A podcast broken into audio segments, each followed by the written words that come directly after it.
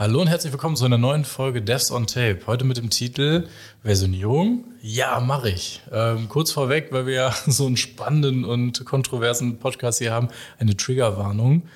Dieser Podcast enthält aller Wahrscheinlichkeit nach Wiederholungen zu der letzten Folge, wo es auch um Versionierung ging.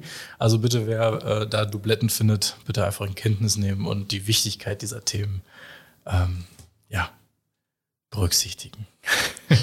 Viel Spaß.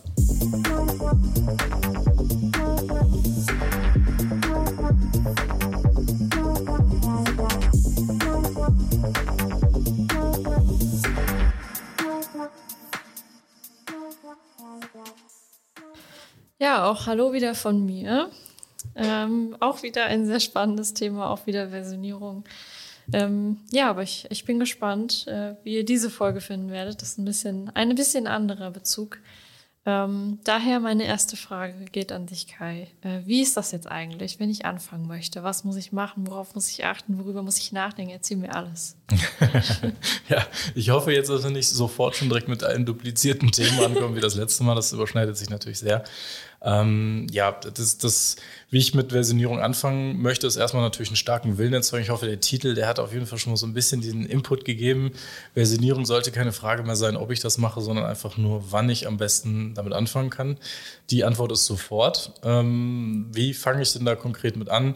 Ja, ich ich stimme erstmal mein Projekt oder mein, mein ob es jetzt ein privates eigenes Projekt ist oder vielleicht ein Open Source Projekt oder ein betriebliches Projekt irgendwo, ähm, stimme ich erstmal darauf ein, dass das von den Entwicklungsprozessen in diese Richtung geht. Und dann ähm, gehe ich natürlich so vor, dass ich, nachdem ich die Person dafür sensibilisiert habe, dass wir das machen wollen oder dass wir in diese Richtung gehen wollen, äh, stecke ich natürlich erstmal ab, was wir für ähm, was wir für Funktionen, was wir für einen Umfang von der Versionierung wir einsetzen wollen. Und da kommen natürlich diese ganzen Features und diese ganzen Buzzwords ähm, ins Spiel. Kurz nochmal vorweg, auch hier ähm, wird sich wahrscheinlich sehr stark auch widerspiegeln oder erkennen lassen, dass wir starke Fans von Git sind und deswegen uns ziemlich häufig auch darauf beziehen, ähm, welche Features es bei Git gibt und welche wir da einsetzen können. Ähm, ja, wenn wir anfangen würden mit Versionierung, ähm, dann würden wir uns erstmal natürlich auf viele Dinge einigen müssen. Und das ähm, bezieht sich zum Beispiel auf das Branching, was wir in der letzten Folge auch recht umfangreich erklärt haben. Nochmal kurz ähm, erklärt für diejenigen, die vielleicht die letzte Folge nicht gehört haben. Ähm, was Branching ist. Da ähm, können, wir, können wir eigentlich wieder diese Analogie nehmen. Wir können einfach sagen, ähm, wenn wir ein Branching machen, dann machen wir eine Kopie, einen Klon von unserem aktuellen Repository und arbeiten auf einer Kopie weiter, damit wir den Hauptcore nicht beeinflussen und gegebenenfalls die Kollegen, die auf anderen Branches sind, auch nicht ähm, beeinflussen. Ähm, davon gibt es auch nochmal eine abgewandte ähm, Variante oder ein etwas auf einem höheren Level aufgehängtes Feature. Das hatten wir in der letzten Folge noch nicht besprochen. Das ist das Forking von einem Repository. Ähm, wenn wir damit starten wollen oder wenn wir das erlauben wollen für unser Projekt, was sich ähm, kurz als Anmerkung, was sich wahrscheinlich eher für größere Projekte eignet oder größere Projekte eignet, ähm, dann, wenn wir das Forking machen wollen, dann machen wir einen direkten Klon von einem gesamten Repository, welches aber nicht das Hauptziel hat, wieder in den Core zurückzufließen, sondern eher als ähm, Kopie, als Ausgangspunkt ein anderes Repository zu nehmen und davon abzustammen auf oberstem Level. Ähm, und dann halt autark weiterarbeiten zu können. Das ähm, hat eigentlich praktisch diesen gleichen Effekt, wie ich kopiere mir einen Ordner und arbeite nur noch in dieser Kopie weiter und lasse den Ursprung davon unberührt, weil es sich insofern fast um ein anderes Projekt handelt. So, und wenn wir dann ähm, in diesem Fork arbeiten, dann können wir diesen Bezug zur Hauptrepository noch nutzen, können rüber gucken, was hat sich denn in meinem Fork im Gegensatz zu dem anderen Fork in welche Richtung bewegt, aber ähm, nur in seltenen Fällen, je nachdem, wie man sich halt einigt und wie man diese Vorgehensweise macht, ähm, würde da Code wieder vom Fork in das Hauptrepository wandern. Das äh, gibt natürlich auch Projekte, die das sehr intensiv verfolgen, aber in den meisten Fällen ist es so, wenn man ein Fork macht, das äh, sehe ich sehr häufig bei privaten oder eigenen Projekten, wo ich mir einen Fork von einem Open Source Tool ähm, ziehe, hat das für mich nicht den Sinn, dass es später in das Hauptrepository, äh, Hauptrepository zurückfließen soll. Ähm, ja, wie starte ich denn jetzt also? Ich ähm, einige mich mit meinem Team oder für mich selber über die Arbeitsweise, benutze ich Forking, benutze ich Branching, benutze ich diese ganzen Git-Features ähm, oder benutze ich sie eben nicht oder fange ich erstmal klein an und steigere mich damit diese Funktionalität. Ich arbeite mich auf jeden Fall erstmal da rein ein, was für Features gibt es, welche Features ähm, nutze ich davon und setze mir dann halt erstmal diese grobe Plattform auf. Ja, dann ähm, entscheide ich mich im nächsten Schritt erstmal, wo kann denn mein Endpunkt für, die, für diese Repository ähm, liegen. Das kann bei Git oder bei SVN ähm, gleichermaßen ein, ein Remote-Server sein oder ein lokales System, vielleicht eine NetNAS, die Container ähm, unterstützt, wo ich dann einen extra Container für meine Versionierungssoftware hochfahre. Es kann Raspberry Pi sein, es kann ein anderer Laptop bei mir zu Hause sein. Ähm, das kann auch ein eigener Webserver sein oder ein eigener Server, den man irgendwo anmietet, wo man das laufen lässt. Oder ich habe äh, in meiner Firma oder in meinem, äh, ja, in meiner Umgebung, in der ich arbeite, äh, kann ich so einen Server oder so eine Plattform, die bereits existiert, einfach auswählen. Und dann gibt es die Möglichkeit zu wählen, mache ich das Ganze on-premises, bei mir lokal in den eigenen vier Wänden, auf meinem eigenen System, nutze ich dafür vielleicht die Cloud mit den verschiedenen Anbietern, die wir auch in der letzten Folge schon erwähnt haben. Oder ähm, ja, wie gehen wir davor, wo ist unser Endpunkt, wo ähm, arbeiten wir damit. Und das ist erstmal so dieses technische Abstecken, wo machen wir das, wie machen wir das, wie achten wir darauf, dass es gepflegt wird, dass die Umgebung betreut wird und ähm, das Abstecken der Features. Benutzen wir Log-Funktionen? Ist das notwendig äh, bei wenigen Leuten oder macht es auch Sinn, dann erst ab einer größeren Teamgröße das Logging einzuführen? Äh, benutze ich Branching, Forking und so weiter, wie schon erwähnt. Und dann gibt es natürlich auch noch dieses, ähm, dieser Prozess, den das Ganze auch noch so ein bisschen als Klammer ähm, umschreibt. Und zwar ist es auch das Know-how der Leute einzufangen. Also ähm, wie viel verstehen die Leute von der Versionierung? Wie viel haben die damit schon gearbeitet? Was beherrschen die vielleicht schon? Was haben die schon in ihrer tagtäglichen Arbeit damit ähm, gemacht? Und was, ähm, wo überschneiden sich diese Fähigkeiten? Also ist das Team auf dem gleichen Stand? Äh, können die unterschiedliche Rollen in diesem Projekt, was die Versionierungssoftware angeht, ähm, übernehmen? Ist der eine der super Reviewer? Kann der nächste super die Umgebung betreuen? Ist der nächste eher auf diesem Ticketing und auf der Verwaltung der Umgebung, ähm, auf, auf logischer Ebene, auf Issue-Ebene zum Beispiel? Ähm, besser geeignet. Und dann gibt es halt ähm, diese verschiedenen Abstufungen. Das muss erstmal alles ähm, vorhanden sein, das muss erstmal alles abgesprochen sein und eingesammelt sein. Also das ist so der Prozess, der vor dem Start tatsächlich die Versionierung zu nutzen, auf jeden Fall notwendig ist. Ähm, ja, was, was würdest du noch dazu ähm, sagen? Was fällt dir dazu noch ein? Ja, so im Großen und Ganzen hast du die meisten Sachen schon erwähnt. Ähm, ich persönlich habe eher Erfahrungen gemacht, also dass halt ähm, bei einer Integration das äh, Know-how beziehungsweise die bisherigen Erfahrungen und die, ähm, ja, wie soll man sagen, Änderungsbereitschaft der jeweiligen ähm, Kollegen oder von einem selbst, je nachdem, äh, doch auch sehr wichtig ist. Also neben diesen ganzen technischen Themen äh, und dem Know-how selbst, mh, einfach wie sind es die Leute gewohnt zu arbeiten? Gibt es vielleicht eine Versionierung, äh, also ein Produkt, welches dem am nächsten kommt? Oder äh, kann ich meine Prozesse erstmal so ausrichten, dass es am besten zu ihnen passt, äh, um sich dann zum Beispiel weiterzuentwickeln? Also so dieses Zwischenmenschliche, ähm, finde ich, kann man auch auf jeden Fall dann vorher schon vielleicht so ein bisschen gucken, wie das dann ist vielleicht auch äh, den Leuten das ein bisschen schmackhaft machen, was man denn da für Funktionen hat ähm, und gucken, was man selber für organisatorische Prozesse hat und was einen dann dabei unterstützen kann. Wie jetzt zum Beispiel so, ich hatte mein Projekt, wo äh, das Reviewing ganz wichtig war und äh, da war dann beispielsweise Git äh, mit der mit der UI ganz ganz weit vorne, also GitLab dann im Speziellen um genau diesen Prozess zu unterstützen. Also da kann man dann vielleicht auch nochmal so ein bisschen links und rechts gucken, wie dann da so die Strukturen sind. Mhm.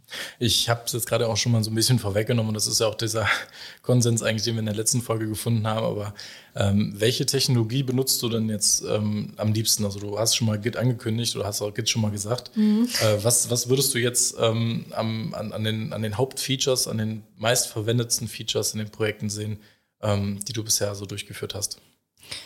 Also da nach wie vor, ich habe es, ich glaube ich, in der letzten Folge wie gefühlt 50 Mal erwähnt. Ich, ich liebe Git äh, und Branching vor allen Dingen. Also die, diese Branching-Funktion, die UIs, die noch mit dazukommen, die ähm, mich dabei unterstützen, meine Aufgaben, die ich halt machen muss, einfach, eben wie zum Beispiel die Abnahme etc., dass ich die dann auch gut ausführen kann, äh, wie beispielsweise mit einem GitHub oder mit einem GitLab oder Meinetwegen auch, äh, man kann das ja auch über eine Kommandozeile machen, wobei das dann vielleicht nicht so angenehm ist.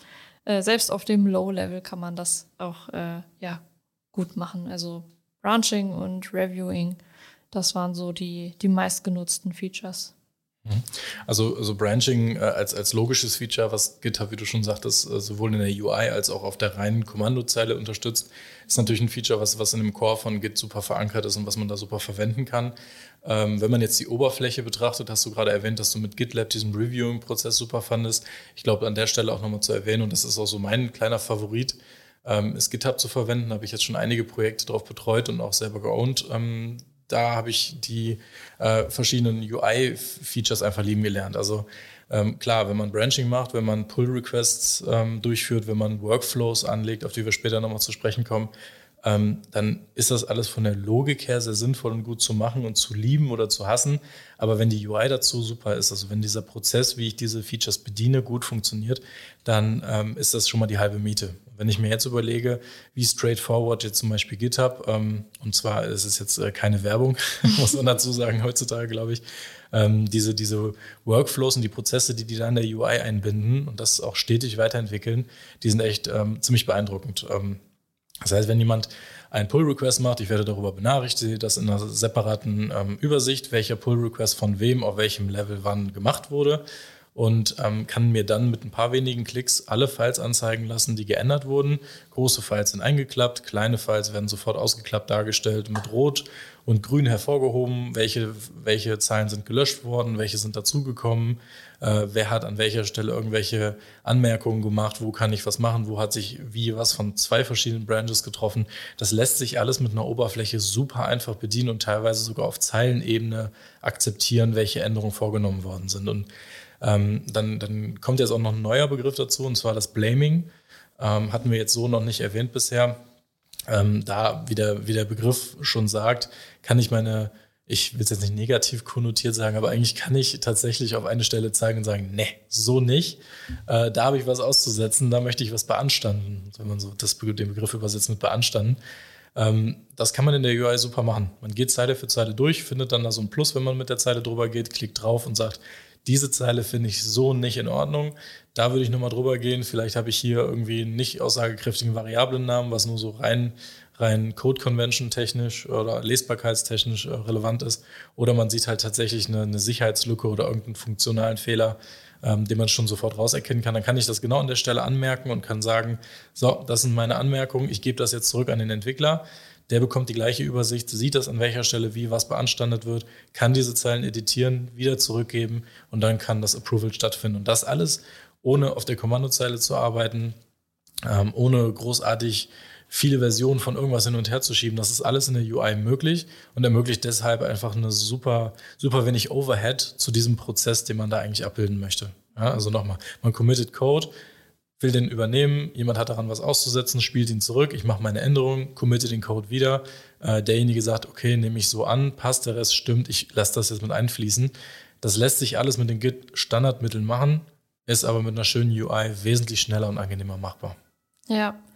Ja, da, wo du das eben nochmal so erwähnt hattest, da ist mir dann auch aufgefallen, dass im Endeffekt geht es ja darum, wir reden jetzt sehr, sehr viel darüber und vielleicht ähm, ne, mit diesen ganzen Voraussetzungen, wo man sich Gedanken drüber machen muss, hört sich vielleicht alles sehr viel an. Aber im Endeffekt wollen wir ja äh, ein, ein Tool nutzen, eine Basis haben, die uns das Leben erleichtert und mit der wir nicht noch mehr Kopfschmerzen haben als mit unserem Code schon und den Anforderungen. Und äh, ich finde, das beschreibt es oder fasst es eigentlich ganz gut mit diesen UIs noch dazu ähm, dass es uns einfach so viel Arbeit abnimmt, weil es Leute gibt, die das natürlich als Geschäftsmodell haben und dann natürlich auch versuchen, die UIs so ähm, ja, benutzerfreundlich wie möglich zu gestalten, um Features zur Verfügung zu stellen, die man dann braucht im alltäglichen Doing, äh, ohne dass man irgend noch einen weirden Overhead hat oder sowas, dass man da sich manuell Daten angucken muss und dann raussuchen muss, was man da geändert hat, etc. Also genau, ich finde, das umreißt es eigentlich ganz gut, dieses, dass man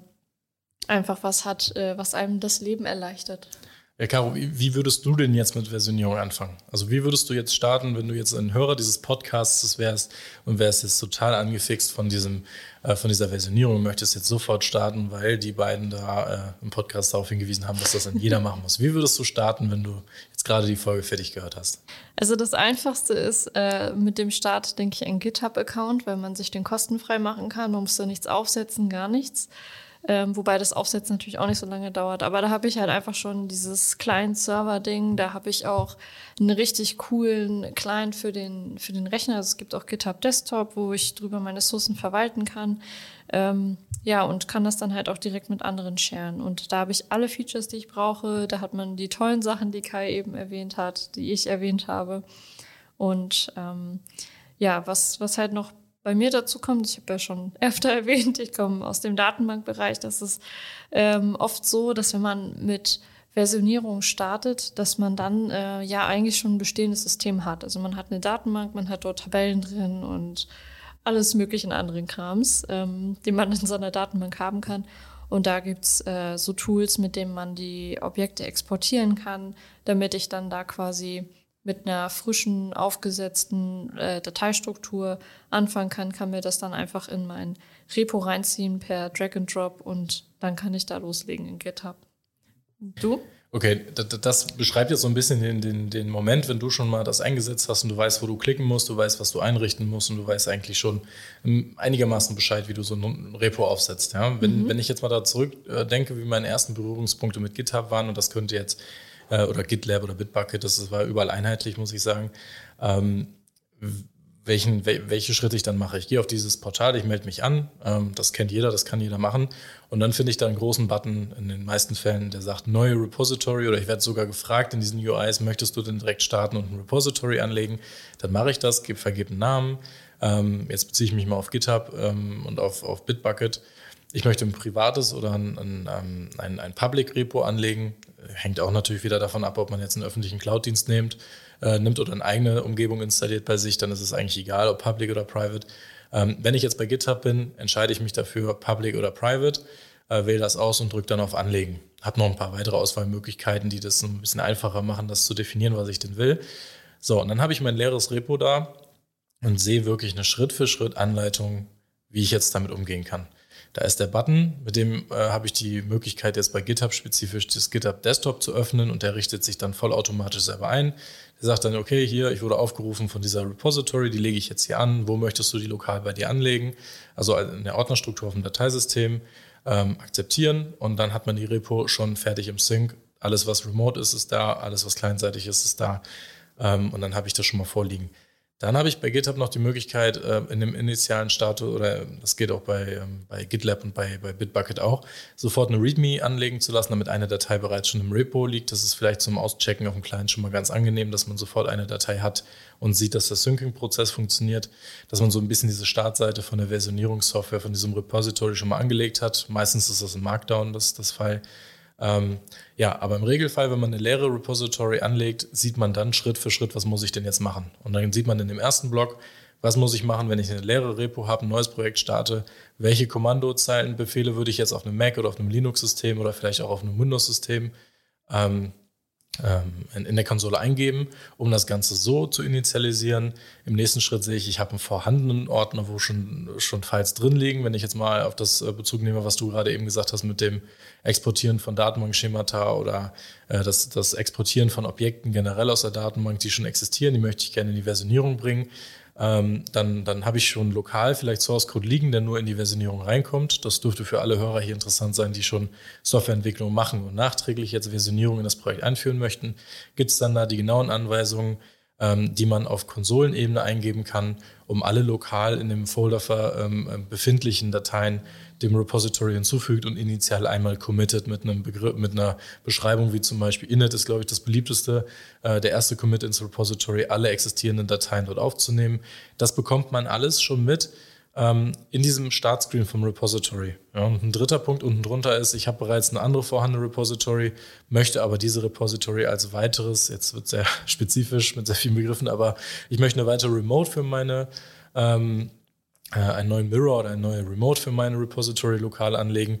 Dann habe ich sogar mit Git äh, die Möglichkeit, also jetzt mit Git, ne, nicht, nicht mit GitLab oder mit irgendeiner dieser äh, Frontends dafür, mit Git generell die Möglichkeit, mehrere ähm, entfernte Systeme, Versionierungssysteme zu wählen und auch unterschiedlich zu diesen ähm, Versionierungssystemen zu pushen. So, diese Anweisungen, die finde ich alle im Repository, wo ich jeden dieser Fälle, äh, der eintreten kann, wenn ich ein Repository äh, anlege, kriege ich da schon mal so, so die Anleitung, wie ich das denn bediene und wie ich das mache. Und das, das wären so die ersten Schritte. Das würde ich machen, sowohl beim Kunden als auch ähm, für meine eigenen Projekte. Entweder ich starte mit einem Fork, dann ist alles schon vorgegeben und ich habe einen Klon, oder ich starte auf der grünen Wiese und fange an, meine Dateien hochzuladen, also einmal in die Daten äh, in das Repository zu committen, oder ich fange erst dann an, Dateien lokal anzulegen und committe die dann letztendlich in das Repository ähm, fortlaufend, während ich äh, mein Projekt äh, neu ans Laufen bringe. Dann noch ein Punkt ganz wichtig, den hatten wir auch noch nicht genannt. Äh, bei Git ist es dann noch mal ganz hilfreich, vielleicht ein, ein Git-Ignore hinzuzufügen, weil man sonst, wenn man sehr, sehr viele Dateien hat und auch wenn man jetzt einen Export von einem Datenbankschema hat, ähm, dass man vielleicht die Insets nicht mit aufnehmen möchte, ähm, weil Daten vielleicht getrennt aufbewahrt werden, dann kann man in diese Git-Ignore-Datei lokal dem Repository Anweisungen geben, welche Dateien denn getrackt werden sollen und welche nicht. Das hat, hat dann zur Folge, dass ich lokal bei mir die ganzen Dateien vorliegen habe, aber nicht bei einer Änderung, meiner lokalen Änderung wirklich alles mit hochgeladen werden sollen. Ein, ein, kleines Beispiel ist ein Node.js-Projekt, wo man äh, viele andere Libraries hinzuzieht, die wiederum ganz viele Repositories sind. Äh, da möchte ich nicht jedes Mal den Code, den ich sowieso beim Installieren woanders her beziehe, ähm, möchte ich nicht in diesem sogenannten Node Modules Ordner jedes Mal mit in mein Repository reinschicken, weil sonst habe ich eine Kopie von 580 äh, Repositories bei mir in meinem Lokalen, obwohl das da gar keinen Sinn macht. Ähm, dann schließe ich das aus äh, und dann habe ich in meinem Repository zum Start eine git ignore, die das ähm, ähm, verhindert, dass Files da reingelangen, die nicht da rein sollen, Passwortfiles, unbenötigte Files oder vielleicht eigene Notizen. Und dann habe ich eine README da drin, die erklärt, was habe ich denn hier und die automatisch äh, für Dokumentationsgründe für das eigentliche, Repository sinnvoll ist für andere, die da drauf gucken. Das wäre so mein Start. Damit würde ich loslegen ähm, in der Versionierung. Sehr ausführlich. Ja, wenn ich da schon mal so drin bin, dann. ja, ähm, genau. Also habe ich jetzt gerade ein schlechtes Gewissen, dass ich nur so wenig gesagt habe. Also tatsächlich ist meine Devise eigentlich immer, ähm, ich, ich laufe einfach los. Ob das jetzt vielleicht immer so gut ist oder nicht, aber äh, genau, also mein, ja, ich würde es dann wahrscheinlich auch so machen, äh, wenn das dann so genau beschrieben ist, aber das, also genau diese Herangehensweise kann ich da nur jedem empfehlen, einfach mal was auszuprobieren. Das, ist ja aber auch der Grund, warum wir diesen Podcast hier zu zweit machen, damit man unterschiedliche Herangehensweisen sehen kann. Und äh, ich glaube, da muss jeder seine eigenen Erfahrungen machen. Ich glaube nicht, dass jeder jetzt anhand dessen, was ich jetzt gerade eben gesagt habe, sofort einen, einen, Fahrplan hat, wie er dann starten soll. Das macht man alles so, wie man das selber empfindet. Und ich glaube, ähm, da kann man auch durchaus, wie du das gemacht hast, äh, mit dem, was du da beschrieben hast, auch schon mal super, super ins, ins Projekt starten.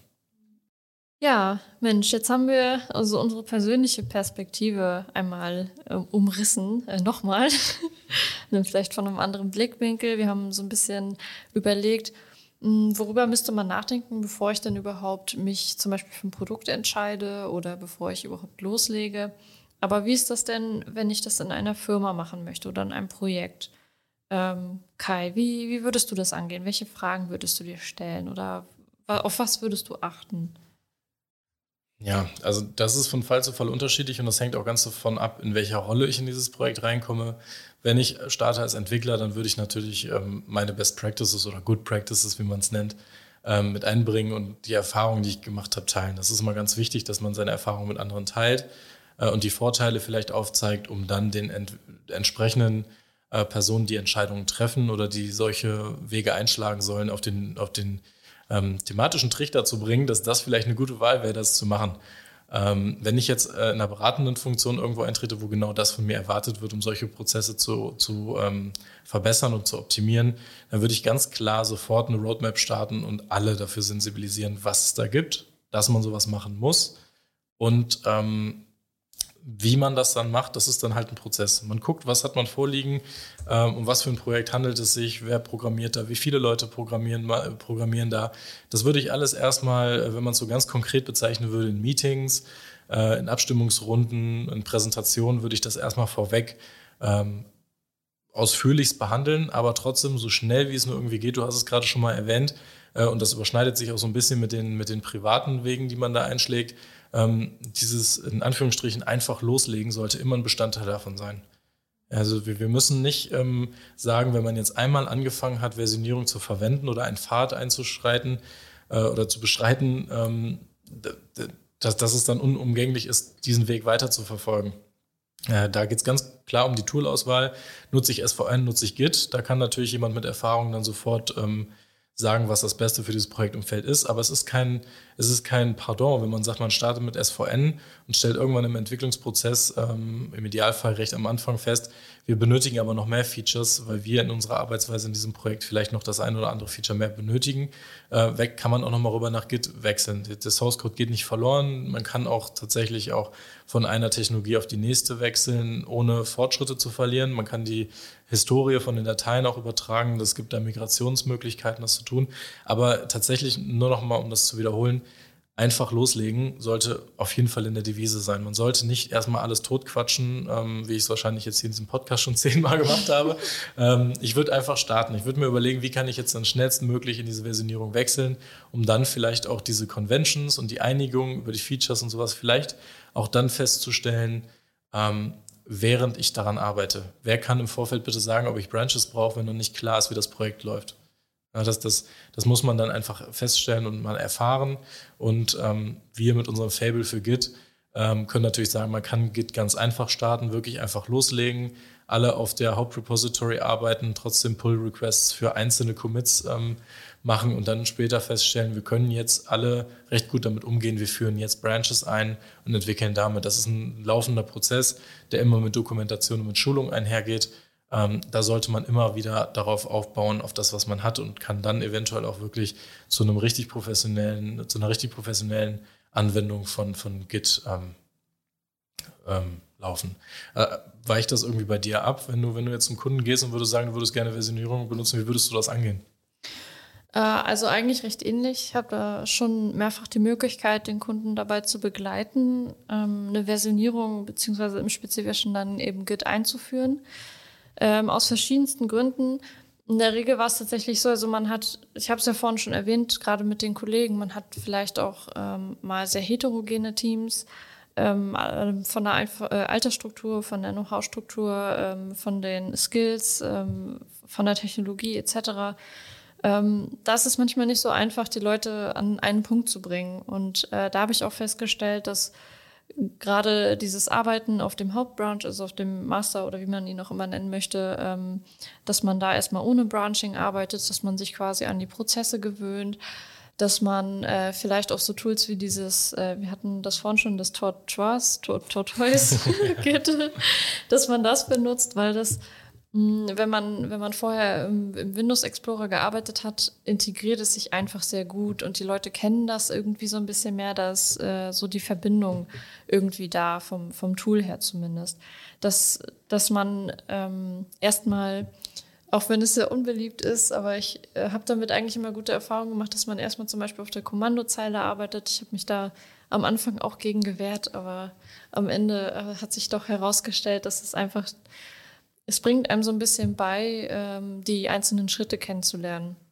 Und dann kann ich zum Beispiel auch besser beurteilen, was mein Tool denn macht, wenn ich da auf diesen Button klicke.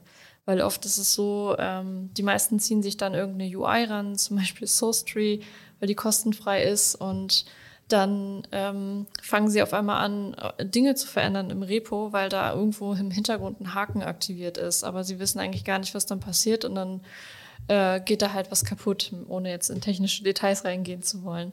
Dann, äh, dass man sich dann irgendwie steigert, ähm, dann zwischendurch so ein paar Häppchen eben rausgibt, ne, wie dieses Reviewing an, an Features, damit sie auch natürlich einen Vorteil irgendwo sehen. Ähm, und dann in das Branching reingeht und dann auch eine Release-Struktur schafft und dann kann man auch alle nachgelagerten Prozesse, von denen du bestimmt gleich noch was erzählst, ähm, kann man dann auch integrieren. Äh, dann kann man irgendwann darüber sprechen, äh, wie das denn ist. Also es gibt zum Beispiel ähm, die teilweise die Devise, dass man ein Commit pro Feature hat, äh, dass man dann über so, ja, ich sag mal jetzt Schönheitsgeschichten sprechen kann, also so die Kür dann am Ende ähm, und irgendwie so, das ist der Prozess, den ich da auch gehen würde. Und äh, genau da am Rande erwähnt, meistens macht es mehr Arbeit, als man denkt, wenn man das Ganze mitbegleitet. Also äh, oft habe ich mir gedacht, okay, wenn wir jetzt die die drei Befehle rausgeben, das wird dann schon klappen, aber trotzdem gibt es da noch super viele Fragen, super viele Verständnisgeschichten. Man muss die Leute einfach an die Hand nehmen und so ein bisschen ja einfach mitbegleiten auf dem Weg. Ich, ich habe das jetzt gerade bei dir rausgehört, dass ähm, wenn man so UIs verwendet, es klang jetzt alles nicht nach einer, nach einer Hypothese oder nach irgendwelchen theoretischen Dingen. Ich glaube, du hast bestimmt schon mal das ein oder andere Mal festgestellt, dass es da irgendwelche ernstzunehmenden Probleme im Repository ja. gibt oder vielleicht auch selber verursacht oder auch erlebt. Was würdest du sagen, wenn man dich jetzt mal fragen würde, erzähl mal aus dem Nähkästchen, äh, was ist denn das, der Worst Case oder was ist das Schlimmste, was dir schon mal passiert ist? Ähm, das Schlimmste. Also ich habe auch schon mehrfach Dinge aus Versehen gelöscht. Ich habe gesehen, dass, ähm, dass auf einmal irgendwie das komplette Repo verändert wurde, obwohl nur zwei, drei Dateien verändert wurden ursprünglich. Also wie gesagt, wie auch immer diese Sachen da alle passiert sind. Jetzt explizit auf ein Tool bezogen, ähm, hatte ich ja eben schon genannt SourceTree.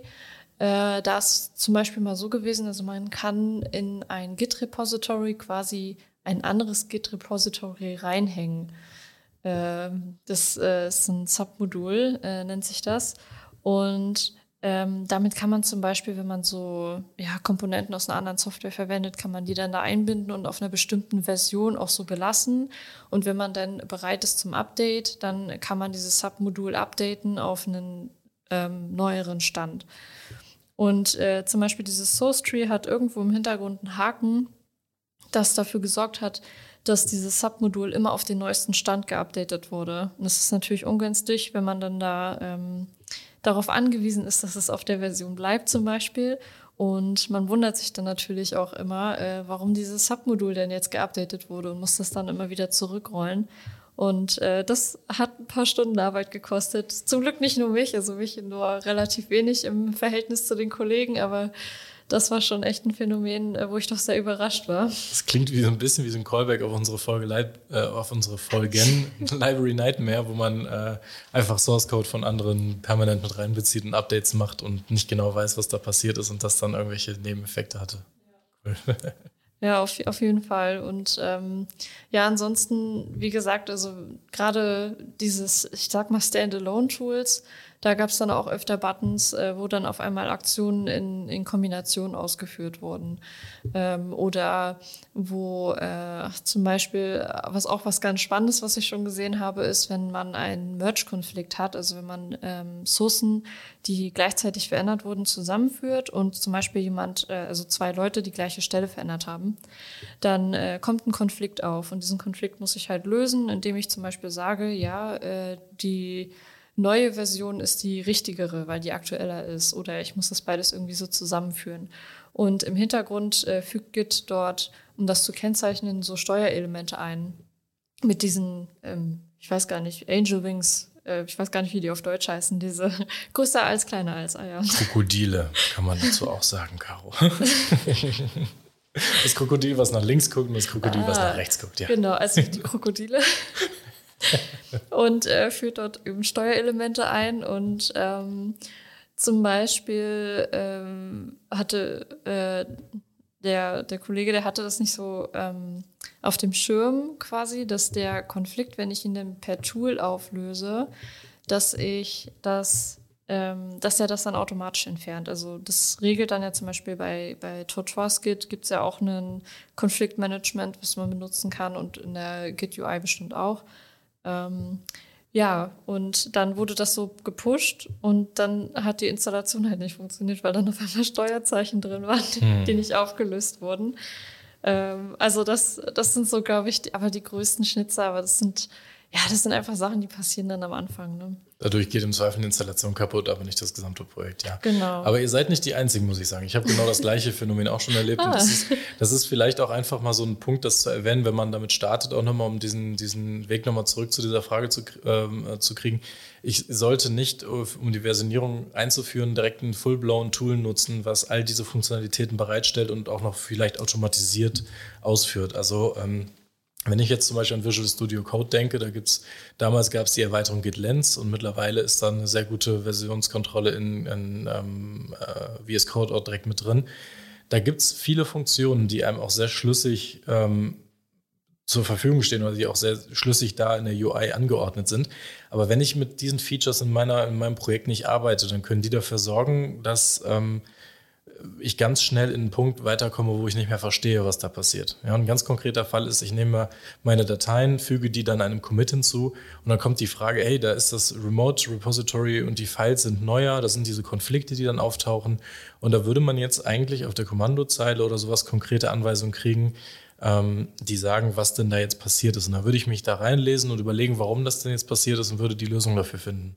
Wenn ich eine UI habe, dann werden mir Dinge vorgeschlagen, ähm, das ist jetzt nicht vorwurfsvoll gegenüber dieses Tools oder dieser Tools, die das anbieten.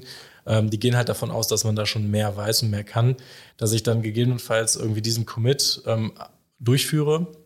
Aber die Konflikte oder die Files, die nicht editiert werden sollen, erstmal so auf eine Halde lege und, und, und die ich nochmal zurücklege für einen weiteren Commit, der das dann auflöst.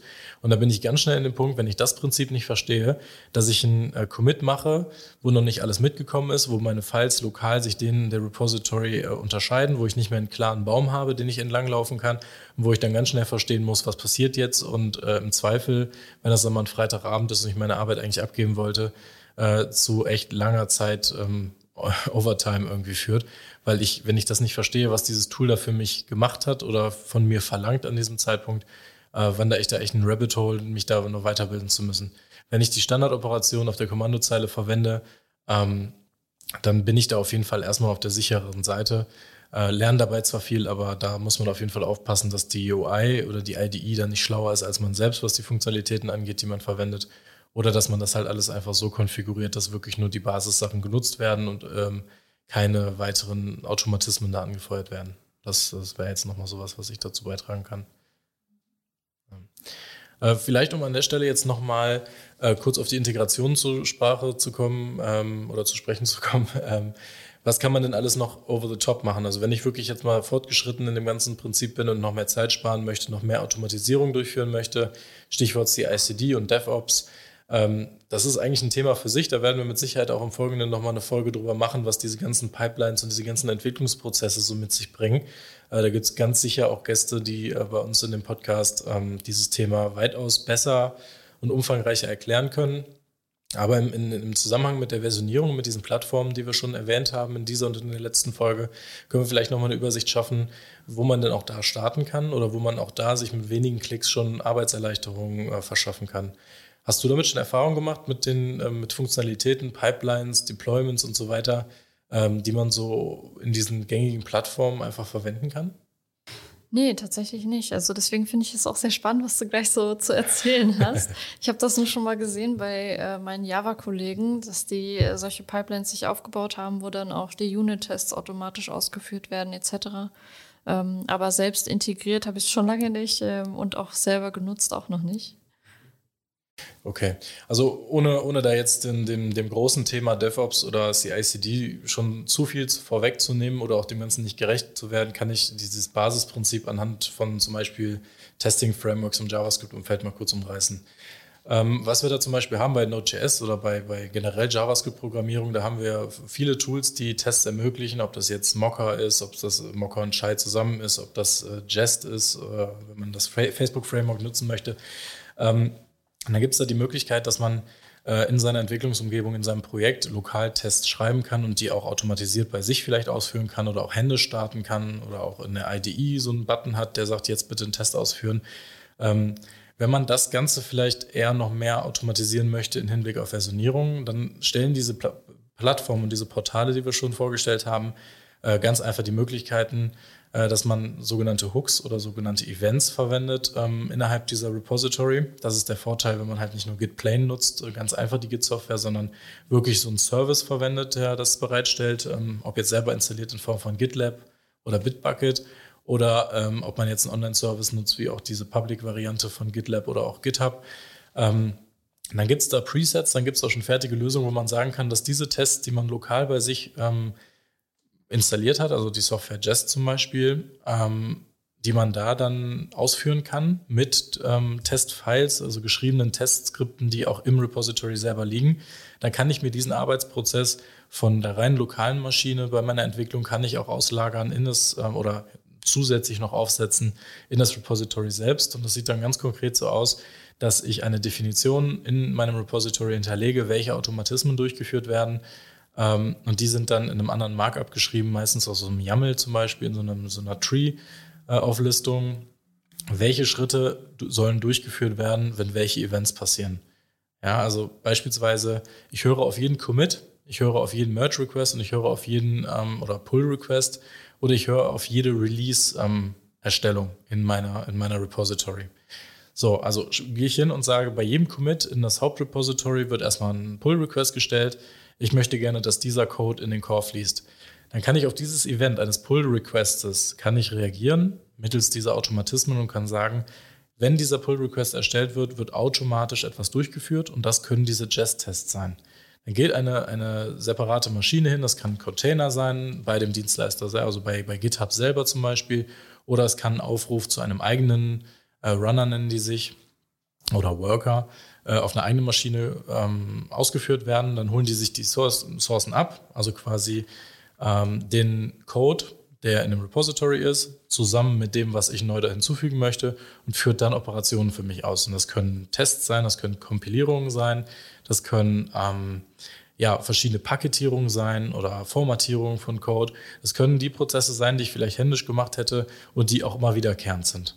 So, und wenn ich jetzt so eine Pipeline mir angucke und ich habe ein Node.js-Projekt und sage, ich habe da sowieso meine Testdefinition, weil wir uns darauf geeinigt haben, dass jedes Feature auch sich selber testet, ähm, dann habe ich meine Testdefinitionsfiles in einem bestimmten Ordner und darauf kann logischerweise natürlich mein GitHub zugreifen und sagen, in diesem Verzeichnis sind alle meine Tests, sie sind vielleicht auch da, ähm, sind noch Dateien dazugekommen, weitere Testscripts. Und dann möchte ich jedes Mal, wenn dieser Pull Request gemacht wird, diese Tests ausführen. Und erst wenn das Ergebnis davon ähm, positiv war, also keine Fehler oder keine ernstzunehmenden Fehler kommen, nur Warnings oder vielleicht sogar keine ähm, Ausgaben, außer es ist alles in Ordnung, Erst dann möchte ich, dass dieser Pull Request angenommen werden kann. Ja, da kann ich so eine Restriktion einsetzen. Es kann erst dann angenommen werden, wenn das alles grün ist. Oder es kann einfach nur ein Hinweis für den Reviewer sein, der sich dann gar nicht erst die Arbeit machen muss, den Source Code per Hand nochmal durchzugucken oder nochmal drüber zu fliegen, ähm, ob die Änderungen alle so angenommen werden können. Da kann man schon direkt feststellen, ob es da irgendwelche Konflikte gibt, ob es irgendwelche Softwarekomponenten gibt, die nicht richtig funktionieren. Und dann wäre das schon mal einer von diesen Automatismen, die man wählen kann. Ähm, das ist rein, das, das trägt zur Projektqualität bei und zur Fehlervermeidung. Ähm, das kann noch einen Schritt weiter gehen, dass man sagt, ähm, jeder Code, der in das Repository committed wird, wird einmal im Gesamtprojekt integriert dann zu einem Release gepackt und dann werden generelle Tests für die Anwendung ge gebaut, dass man eine Gesamtqualitätsaussage über das ähm, Repository treffen kann, nachdem der Code eingeflossen ist und wie das Ganze sich am Ende verhält. Ne? Man hat nicht nur die Feature-eigenen Tests, die ausgeführt werden, sondern auch alle anderen und dann wird diese Integration in das Repository getestet. Das ist der Fall, wie man dann mit solchen Tests umgehen würde äh, oder was man da einbauen würde, um solche Tests zu ermöglichen. Ähm, dann gibt es noch weitere Punkte, die sagen, wenn ich jetzt ein Commit mit einem gewissen Keyword drin habe, wird automatisch ein Release erzeugt. Also es werden alle entwicklungsrelevanten ähm, Dateien äh, sozusagen ignoriert und alle Source Code Files minified, klein gemacht und sparsam äh, oder obfuscated, nicht lesbar gemacht. Und dann werden diese ganzen Files, die diesen Prozess durchlaufen haben, in ein Archiv gepackt als, als äh, installierbare Datei oder als ähm, Source Code Ordner oder als ähm, komprimiertes ZIP-Archiv oder RAR-Archiv. Und dann wird das in diesem Repository als Release angelegt und eine Changelog erstellt beispielsweise. All diese Schritte lassen sich mit solchen Automatismen vereinfachen. Da steckt man einmal Kraft rein, einmal Arbeit ein, äh, rein, das zu machen, maintained und entwickelt die natürlich kontinuierlich weiter. Aber am Ende des Tages spart man super viel Zeit dadurch, dass man diese ganzen Sachen nicht manuell triggern muss und gegebenenfalls, dass ein Review oder ein manuelles Paketieren am Ende notwendig ist. Ähm, da könnte ich jetzt vermutlich tagelang drüber weiter sprechen, weil das einfach das Geschäftsprozess, äh, das Geschäfts, ähm, der Geschäftssinn oder das gesamte, die Daseinsberechtigung von GitHub und GitLab und Co. Äh, darstellt. Aber alleine diese CI-CD-Features, die direkt an die Versionierungssoftware jetzt mittlerweile dran gekoppelt sind, ähm, krempeln praktisch die gesamte Art und Weise, wie wir in Projekten arbeiten, echt äh, auf links. Ähm, aber sparen uns enorm Zeit und äh, minimieren da tatsächlich die Fehler, wenn man das richtig angeht. Und ähm, ja, das, das finde ich, ist, ist so, ein, so ein Ausblick. Wenn man jetzt mal mit Versionierung starten will, kann man das so als sein Ziel sehen, dass man hinter ein vollautomatisiertes Repository hat, wo alle im Team super miteinander arbeiten können, wo viele Fehlerquellen sofort ausgeschaltet werden und wo man auch am Ende des Tages ähm, richtig professionell Releases ausliefern kann, ähm, ohne dass wir jetzt schon in dieser oder in der letzten Folge äh, unheimlich tief in diese Features reingeht, die es dann noch gibt. Da könnte man wirklich noch Tage füllen. Ähm, sollten das jetzt die Sachen sein, die man im Hinterkopf hat, um selber starten zu können? Und ähm, ja, dann, dann wäre es auch an der Stelle schon, äh, Caro, ich, was ist dein Fazit dazu? Ich meine, der Titel sagt es eigentlich schon, aber was, wie würdest du das Zusammenfassung, äh, zusammenfassen? Was ist dein Fazit zum Thema Versionierung äh, bezogen auf die beiden Folgen jetzt hier und darüber hinaus? Ja, Versionierung ist cool. ja, toll, danke. Nein, also ähm, nach wie vor, ich habe es ja schon öfter erwähnt, ich bin ein riesiger Fan. Ähm, für mich hat das sehr viel verändert, äh, von, von manueller Arbeit ähm, hin zur halbautomatisierten Arbeit und dann vielleicht auch irgendwann zur automatisierten Arbeit, äh, wenn wir die Themen betrachten, die du jetzt noch zuletzt erwähnt hast. Und äh, ich kann auf jeden Fall jedem raten, das auszuprobieren, das vielleicht auch ähm, keine Ahnung, wenn, wenn man das in einem Uni-Projekt äh, zum Beispiel benutzt, dann vielleicht auch mal auszuprobieren, wie das ist, mit einem Kommilitonen zusammenzuarbeiten, einfach um dieses ähm, Ping-Pong so ein bisschen kennenzulernen, ähm, so ein bisschen die Zusammenarbeit zu verstehen, weil es dann doch schon ein großer Unterschied ist, ob man alleine was macht oder halt zusammen. Und ähm, ja, also mache ich. Versionierung ist cool, mache ich. Äh, ich bin auch dabei. Das ist ein super Schlusswort für diese äh, Folge diese Woche. Ich ähm, bedanke mich fürs Zuhören. Vielen Dank, Caro, für das tolle Gespräch und für dieses interessante Thema. Ich hoffe, wir können so viele wie möglich dazu bewegen, Versionierung einzusetzen. Das macht das Leben leichter und äh, schließt viele Fehler aus. bis in zwei Wochen, Caro. Ja, bis dann.